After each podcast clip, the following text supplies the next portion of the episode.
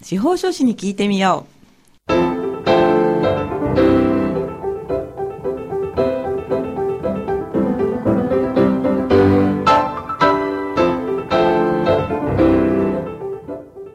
FM 大白をお聞きの皆さんこんにちは。宮城県司法書士会がお送りするあ司法書士に聞いてみようの時間です。この番組は宮城県司法書士会に所属する会員司法書士の皆さんが月替わりで身近な法律の知識や手続きの注意点、そして日頃の活動などを解説する30分のトーク番組です。放送は毎月第4木曜日のこの時間です。本日も番組パーソナリティの笹崎久美子がお話を伺います。さて今月はこちらの方にお越しいただきました。それでは自己紹介をお願いいたします。はい、こんにちは。私、宮城県司法書士会から参りました、司法書士の寺西和志と申します。よろしくお願いいたします。よろしくお願いします。本日はあの角田からお越しいただいたというところで、そうなんです。ここは長町なのでね、とても都会で車もいっぱいあるなと。そんな感じなんですか？そういう気持ちで緊張してまいりました。あ、お車でいらしたんですか？そうなんです。でもこの時間帯だと割とあっという間乗ってですよね。いやいやいや。そうでもないですか？普段、ま、普段なかなか車見ないもんで。本当ですか、はい、緊張しましたね。私もあの生活圏がほとんど仙台の南からあっちなのでね。あ、そうなんですね。はい、もう岩沼とかね、あの角田丸森とかね、ちょっとこう親しみを感じます。そうでしたか。はい。本日はよろしくお願いいたします。はい、よろしくお願いいたします。えー、今日のテーマはどういったことですか？はい、えっ、ー、と私えっ、ー、と角田の方からえっ、と事務所まあやらせていただいておりまして、はい、こちらから参りましたが、はい。こちらの方でやはり特に相談が多いのが、はい、農地や山の相続に関してのご相談というのは非常に多いものですから、えー、そういったお話を今日させていただけたらなと思ってまいりました。はい。そうすると、農地と山の相続についてということですね。はい、そうです。はい。ご相談、どういったものが多いんですか？そうですね。えっ、ー、と、まあ、例えばお父様が亡くなられて、はい、相続の手続きがしたいよというふうに相談に来ていただきます。はい。で、皆さん、あの、ご実家の自宅や建物は欲しいんだけど、えええー、と、田んぼや畑、はい、山っていうのはいらないから、こっちだけ相続放棄したいんです、先生っていうことで、ご相談に来られる方が非常に多いんですね。気持ちはわかります。気持ちはわかります。そうですね。はい、皆さん、まあそういう気持ちで来られて、はい、こっちだけ相続放棄したいんですっていうふうにあのおっしゃられるんですね。はい、で、ただそれは法律上の話をしてしまうと、ええ、うんと自宅の土地と建物をすべてひっくるめて、い、らないよっていうお話であれば可能なんですが、はい、一部だけ要は美味しいところ取りするような、自宅の土地と建物は欲しいんだけど、はい、えー、使わない山だとかっていうのはいらないってことはできないんですね。でできないんですか？あそうなんです。えー、じゃあ0か1かっていうこと？そういうことです、そういうことです。そうなんですか？なので、まあ、すべて引き受けるか、はい、すべてをいらないというか。うわー、なんか究極の選択の方も中にはいらっしゃいますよね。そうですね、ねなかなかなか皆さん、あの、田んぼだとか引き継いで、はい、えっ、と、農家さんやられるっていう方、そうそうそう非常に少なくはななってきているので、はい、なかなか皆さんとしてもどうしていいのかわからないっていう部分ではあるんですね。そうですよね。もうご自身がもうすでについでて一緒にこうお仕事をされてるのであれば、なんか妥当な感じはするんですけれども、はい、もう一緒に暮らしてなかったり、はい、もうご家庭がサラリーマンやってたりとかですね、はい、給与生活をしてて、もう農家は継がないっていう方であったら、田んぼ畑もらってもちょっと困っちゃうなって、私だったらやっぱり思いますもんね。そうですよね。はい、で、じゃあ今実際どうしてるんですかって聞くと、はい、大体の方も、あの、知り合いに耕してもらってるんですと。あで、年に一度、年貢っていう形で、お米をいただいてるんですっていう。年貢って実際に。ああ、リアルな話ですよ。そう年貢って言葉使われてるんですか？あの、最初私も、あの、そういうお客様の相談を受けたときに、はい、あ、今でも年貢、年貢って呼ぶんだなっていうふうに思ったんですけど、はい、あ、もうそれが今僕の方も当たり前になってしまったので、えー、そうなんです。なので、その賃料っていうよりも、はい、その年貢っていう形で、お米を納めて、はい、要は賃料の代わりにされているっていうことなんですね。そうなんだ、はい、じゃあもう、持ってはいらっしゃるんですけど、ご自身ではもう、うん、まあ、農家はされてない、農業はされてないそうなんですね。で、お知り合いの方が実際は、その、お米を育てたりっていうのが、ご自身ではないということなんですね、そういうことなんですね。うん。なるほど。じゃあ、0か1かの場合なんですけれども、はい、悩ましい相談ですよ、ね、非常に、あの、悩ましいです。で、私もその相談を受けると、はい、じゃあ、その今、耕している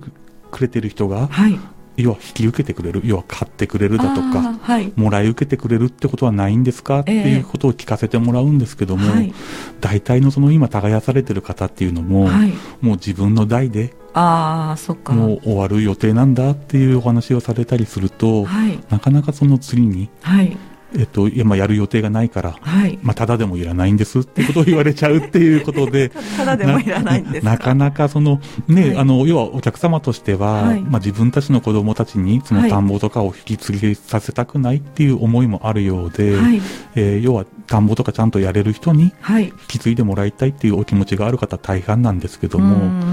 なかなかその後継者が、はい、まあ、今いないっていう状態のが現実ですかね。あそうか。ちょっと私詳しくないんですけど確認なんですが、はい、田んぼは田んぼとしてじゃないとなんていうかな使っちゃダメって。そうなんです。それもそこが大問題でして。なるほど、はい、うん例えばこう、更地にして家建てるとかっていうことは、法律的にダメなんですか、えっとですね、それが、要は農,、農地法っていう法律があって、はい、そこで要は農業委員会だとか、はい、都道府県知事の許可を得なくてはならないっていう要件があるので、はい、その要件がまあクリアできるのかどうかっていう部分がありますから、ただ、なるべく田んぼや畑ってそのままの状態にしておきたいっていう考えがあるので、なかなかちょっとこう、一筋縄ではいかないと。そうなんですね。ところなんですね。あんまりその、そういうことは国っていうのかな、法律的に、そうならない方になってるってことですね。そうですね。なるべく農地は維持したいっていうような お考えがあるというような感じですね。じゃあ、寺西さんの、まあ、担当した範囲では、はい、もしそういう、まあ、ご依頼の方がいらっしゃったら、どちらの選択をされる方が多いんですか、はい、うん、どちらっていうと、まあ。0か1かっていう話やはりね、ご実家を、まあ、引き受けなきゃいけないっていうことで、はい、はい、うん、やはり、あの、すべて引き受けるっていう方が大半ですね。そうなんですか。はい。うん、あ、そうか。家はね、お家はっていう考え方なんですね。非常に難しいのが、はい、その、ただ、実際のところ、そのご実家自体も、はい、じゃ自分たちが住むのかっていうと、はい、実際はそういうわけじゃないんですよね。ああ、そっか。もう皆さん実家出られて、はい、まあ家自体はみ皆さん独立して建て建ててますっていうお話なので、はい、まあ実情的にいるのかなとは思うんですが、やはり皆さんご実家を手放すっていうのは、ご近所との関係もあるでしょうから、えー、それは現実的にはできないよっていう話が多いですね。皆さん悩まれるわけですね。そうですね。ただ、まあ、結果的に全部引き受けなきゃいけないのかっていうことで、はい、皆さん、あの、それを承知していただいて、はい、まあ、手続きのお手伝いさせていただいています。はい。それは、やっぱり司法書士の先生たちは、あまり、こう、アドバイスとかはできない部分ですよね。うん、なので、実際のところ、まあ、不動産っていうお話になるので、はい、田んぼや畑、山に関してだと、まあ、いわゆるまあ不動産屋さんの範疇になってくるのかなっていうところなんですね。うんうんうんただ、私もそのお客様から、じゃあちょっと不動産屋さんに聞いてみてって言われるんですけど、はい、なかなかその田んぼや畑もこう一段になっていれば、はい、まあ、不動産屋さんとしても、えっと、例えば農家さんに買ってもらうっていう方法はあるのかもしれませんが、はい、やっぱ一個人が持っているような大きさのものだと、なかなかそれを買い受けて、どなたかにこう売れるかっていうのは難しいんだよっていうお話は多いですね。そうか、あの家を建てるような都市とはもう全然事情が違うわけですね。うそういった事情、特殊な事情はあります。確かに。じゃあ、まあ、0か1かで1を選んだ方、実際はそこから先はもう普通の相続と一緒の形なんですか？そうですね。お話としては、あの、宅地や建物と同じようなお話なので、はい、手続きやるものは同じことになります。うん。そこで、まあ、皆さんの出番ということになるわけですね。そういうことですね。うん。まあ、どの辺から手をつけていかれるんですか？うんと手続きの始めですね。はい、ねはい、えっとですね、特にまあ角田に限らずだとは思うんですが、はい、地方の部分になってくると、はい、皆さん個人で所有されている不動産の、はい、えっと、一つのことを一筆と呼ぶんですが、一つ、一筆、はい。土地一つのこと、建物一つのことを筆というふうな単位で呼んでいるんですが、そういうものなんですね。はい、あすいません。で、その筆数が非常に多いんですね、皆さん。要は例えば仙台市内であると、はい、えー、建物が建っている、はい、要はご自宅の土地と建物が一つずつで、二、うん、筆あるのかなっていうところなんですけど。それはそう、え、二室はい。要は土地が一つと建物が一つ。はい、それで二室二つの筆って書いて、そうですね。二室の不動産があるのかなっていうお話が、まあ、ほとんどなのかなと思うんですが、はい、とりわけやはり、あの、角田市で私業務やらせていただいてると、本当20筆、30筆出てくるっていうのは、まあ、通常の相続の手続きでして。あ、それは飛び地で田んぼがあるとかそういうこと？まあまあ、あの、ある程度固まってはいるんだけど、はい、まあ、平米数はそんなに大きくないよとかっていうようなものになっていたりだとか。あと、まあ、宅地とか建物も他にあったりとかする場合もあるのか他にあるってことはあんまり多くはないですね。田んぼがあったりだとか、はい、まあ、山が出てきちゃったりとかっていうお話になるので、はい。はい、それは大変ですね。なのでそこからまず不動産を調査するところから我々スタートして、調査はい。要はですね、お客様、えっと、ご本人なわけではない相続手続きっていうのはご本人ではないので要は亡くなった方のものになるから、はい、えっと、要はどこに不動産があるのか具体的にわからない方の方が、まあ、ほとんどなんですね。なので、まあ、そこからきちっと調査させていただいて、うん要はまあ取りこぶしがないように、はい、きちっと手続きすべて終わるような形で、きちっと調査した上で、はい、えー、手続きを進めていきます。あのー登記簿とかをこう調べてそうですね。最終的には登記簿を取らせていただいて、はい、まあ、きちんとどういった形になっているのか確認させていただいた上で、うん。はい、登記の手続きをさせていただくことになります。そうすると、あの、相続人の方が知らないような土地とか出て,、うん、出て出てきます、うん。出てくる場合もやっぱりあります。うん。普通にそのお父さんの名前で出てくるんならまだいいんですけど、はい、それがまあおじいちゃんの名前になってたりだとか、そういうことなんです、うんうんうん、要はもう長年ずっと取りこぼしされてきていて、はい、えっ、ー、と、おじいちゃんだとかひいじいちゃんの名前で、はい登記簿が出てきちゃうってなると、まあ、これ変えるならかなり手続き大変になりますよっていうことになりますね。確かに。なんか、とても煩雑な手続きになりそうですね。そうですね。たくさん相続人出てきちゃうことがほとんどなので。びっくりされると同時に、えー、時間もかかりそうな感じですね。時間もかかりますし、えー、お客様自身の手間もかかっちゃうっていうところですね。わかりました。はい。まあ、とてもなんか興味深いお話なんですけれども、はい、えー、ちょっとこの辺で一休みということで、ではい、寺西さんのリクエスト曲をおかけしようと思います。えー、今日はミスターチルドレンの Your Song にリクエストをいただいております。これはお好きな曲ですか？とても僕が今好きな曲ですね。はい。まあ、この番組はね、収録で、えー、まあ、お送りしてるんですけれども、なんと本日ベスト版を買われたばかりという お恥ずかしいです。年がいもなくアルバムを買っちゃいましたね。えー、すごい立派なアルバムですね。あ、恐縮です。はい。で、その CD をお持ちいただきました。はい、では、リクエスト曲をおかけいたします。ミスターチルドレンで Your Song です。はい、お送りした曲はミスターチルドレンで Your Song でした。私久しぶりに聞きましたミスターチルドレン。いやすごくいいでしょう。本当に本当にいい感じですよね。ありがとうございました、はい、ありがとうございます。えー、本日は宮城県司法書士会から寺西和志さんを迎えて農地と山の相続についてお話を伺っています。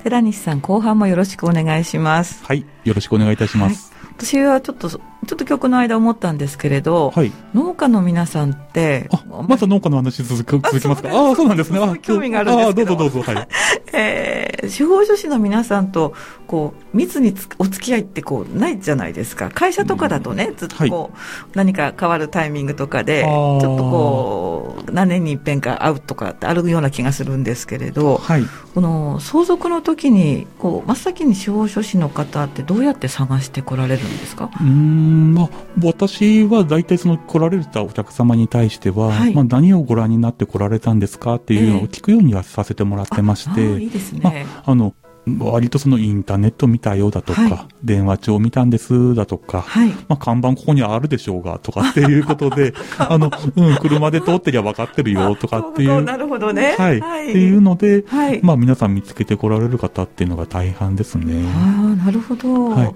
で、皆さんあの農家さんだと、ええ、うん、きちっとその、えっ、と、まあ角田市だと市役所の方へ行って、はい、農業委員会の手続きやんなくちゃいけないっていう認識が皆さん強いようでして。農業委員会ですか？そうですね。それは何でしょうか？要はお父様が、えっと、亡くなった時に、はい、要は新しく農地の所有者さんが変わった時っていうのは、はい、うん、届け出だとかを出さなくちゃいけないんですね。はい、で皆さんやはり農家さんやってる方だと、ええ、それやんなくちゃいけないってことはよくご存知なので、はい、え我々のところに来るよりも前に、はい、まず市役所さんの方へ行かれて、あそっちがまず、きちっとそれをやそれが一番だっていうお考えで来られるんですね。でそうすると,、えーと、法務局の登記の手続きやんなくちゃいけないんだよってことで言われて、はい、まあ、初めてじゃあ司法書士っていうのを多分ご存知になられるのかなと思うんですけど、そこから探してこられて。あそうか。そこで司法書士さんの存在を皆さん改めて知るっていう、ね、あそういうことをやるんだっていうことですかね。農業委員会にまず届け出そこは優先順位が高いわけですね。はい、まあ農家さん的にはそういう認識の方が非常に多いのかな。そういうものなんですね。はい、まあ、で、まあ農地に限らずなんですけど、はい、市役所の税務課にまず届け出やらなくちゃいけないっていうふうな認識の方が非常に多くてですね。そうなんですか。法務局の登記はやってないんだけど、税金の、あの、市役所の税務課の方の届け出はきちっとやっているっていう方が非常に多くてですね、なんかちょっと順序が違うんじゃないかなって私どうも、ね、まあ、まあ完全に私が仕事している以上の、まあ、エゴなのかなとは思うんですけど。寺西さん、それはなぜだと思われますか？うんと、やっぱり税金の支払いが来るっていうので、はい、きちっとここの届け出やっとかなくちゃいけないっていう、まあ、皆さん真面目な方が多分多いのかなって思っています。まあ、税金のインプットはそれだけ大きいっていうことですよね。そうですね。はい、うん。そうすると、結局、先ほどのね、前半のお話ですと、あの、おじいさんの名前とか、うん、まあ、おっぴちゃんですか、ひいおじいさんの名前の、での土地が出てきてしまうっていうことをおっしゃったんですけれど、はいはい、その場合はどうされるんですか？こういう場合はですね、はい、まずはじめに、ご依頼者さんの様に対して、これきちんと手続き最後までやりますかって確認をします。どういうこ？と、うんうん、どういうことかというと、はい、これだけ相続人おそらく、まあ、膨らんできちゃうよっていうことが分かるんですね。あそうか、遡ると、そうなんです。相続される方も、その方、今自分が知ってる人たちだけではないっていうことですよね。はい、ご親族広がっていってしまうっていうところで、はい、えまあ個別的な話すると、まあ、司法書士の報酬もかなり高くなって、要は通常の手続きと比べると、随分と高くなってしまうっていう点と、はい、えー、ほとんどの方が、はい、えー、他のそのご親族のことを知らないので、例えば、えー、我々実際調査してみて、はい、実際にその住民票だとかを取得して、はい、えー、住所地まではこう探し当てることできるんですが、はい、実際にそのお手紙を送ってみると、そこにいなかったりだとか、はいうん、なんかこう、連絡取るのが非常に難しかったりとかっていうことで、はい、手続きが最後まで進まないっていう可能性が出てきちゃうんですね。実際にあるわけですよね。もちろんありますね。それをまず確認すると。はい。で、それ、そういったリスクがありますけど、はい。一度こちらの方で調査だとか手紙を出してみるとかってやってみますかっていうことは、はい。まあ聞かせていただいてます。うん、それで、いや、いいですっていう方も。いや、それがですね、そういう選択肢はあるんですか？私がね、この数年前までは、もうそこでビビっちゃって、こう、やっぱやめますっていう方出てきてたんですが、これやっぱり、角出しっていう特性もあるのかわかんないんですけど、はい、最近の方々は皆さん、もう費用がかかっても、はい、私たちの代で、きちっと決着をつけたいんですっていうふうに、すごく僕もなんかこう、まあ、そこまで言っていただくのであれば、はい、もう僕もなるべく見つかるように、まあ、やっていきますからっていうことで、えー、業務としてやらせていただいてます。そうなんだ。一個前の話で、はい、ビビっちゃってみたいな、うん、この言い方は、ごめんなさい、失礼しました。かもしれませんが、はい、あじゃあもういいですっていう方は、はい、相続をしないっていうことですか？相続の登記の手続きをまあやらないっていう状態ですね。え？そのままに放置？まあ本来はそれ良くないので、はい、まあややらなくちゃいけないんですけども、はい、実際に進めた結果、はい、うんとその相続人の一人一部が見つからなかったりだとか、はい、うん、例えば認知症になってしまっている状態だと、えー、すぐに手続きができないっていうまあリスクがあるので、なかなかその現実的にはそこ、うん、難しいのかなっていう。えそしたらまた同じように、はい、前のお父さんの名前で、そのまま残っちゃう。ってことになっちゃうんですよね。それってままずいこと？まずいですね。本来的には、あの、はい、要は誰が所有者なのかっていうのがはっきりわからないことなので、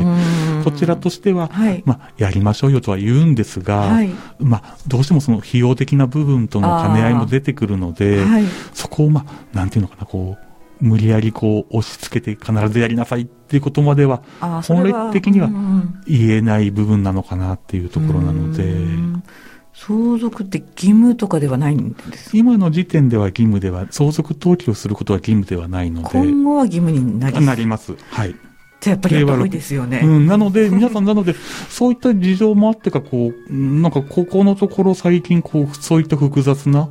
相続の手続きやってほしいっていうご依頼が、まあ、たまたまかもしれませんが、私の方も、えーと、ご依頼いただいてまして、えー、なので今調査するので結構大変な時期かなというふうですね。なんでしょう、あの、震災も関係あるんでしょうかね。うん、なんですかね。うん、なんかあの、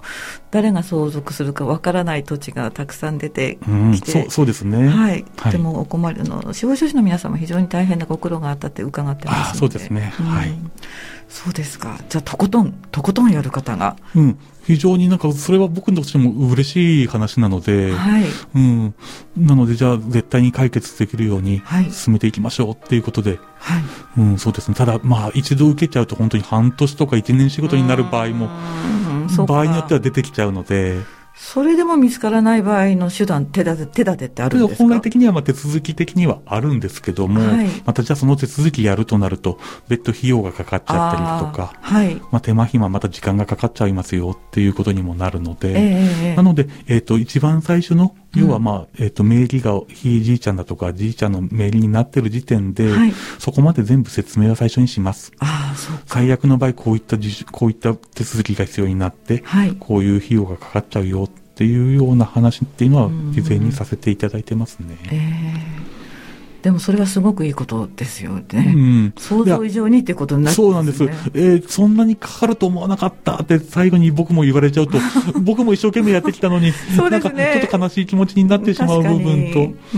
で、やっぱりね、それなりにこちらも、あの、かなり拘束される時間っていうのが多くなってしまうので、はい、どうしても報酬的には普通の相続手続きに比べると、はい、ちょっと高くなってしまうのかな。あでもそれは妥当だと思います。ところですね、うん、あの、エネルギー、労力と時間間がすごくやっぱり非常にかかりものですものね。はい。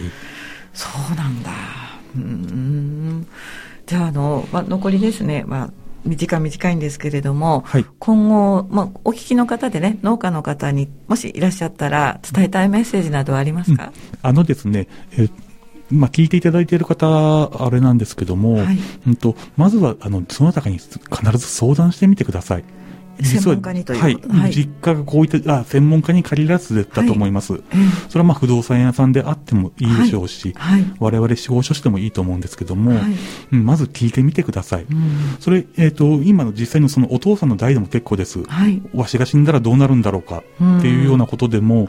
えー、事前に相談していただけたらと思います。確かに。でなかなかその具体的にじゃ解決策あんのかって言われちゃうと、なかなか解決するっていうところまでの方策っていうのはないかもしれませんが、うんうん、といろんな情報を共有しておくことで、はい、例えばあそこの田んぼ欲しい人がいたんだけどっていうような話だとかっていうのも、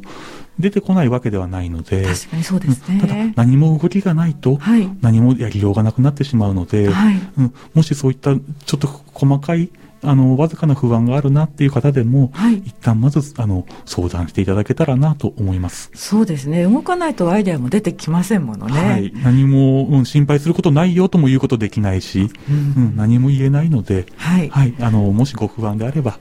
我々司法書士会、あの、無料の相談だとかもやっておりますので、はい、そういったところをご利用いただけたらと思います。はあ、すごい参考になりました。私はあまりね、あの、農家と、農家さんとご縁がないのですごく新鮮なお話でした。寺西さん、今日は本当にありがとうございます。いえいえ。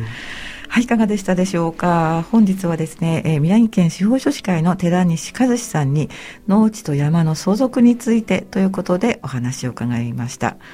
また来月もぜひお聞きください。それでは本日も担当パーソナリティの笹崎久美子が進行を務めさせていただきました。今日もご視聴ありがとうございます。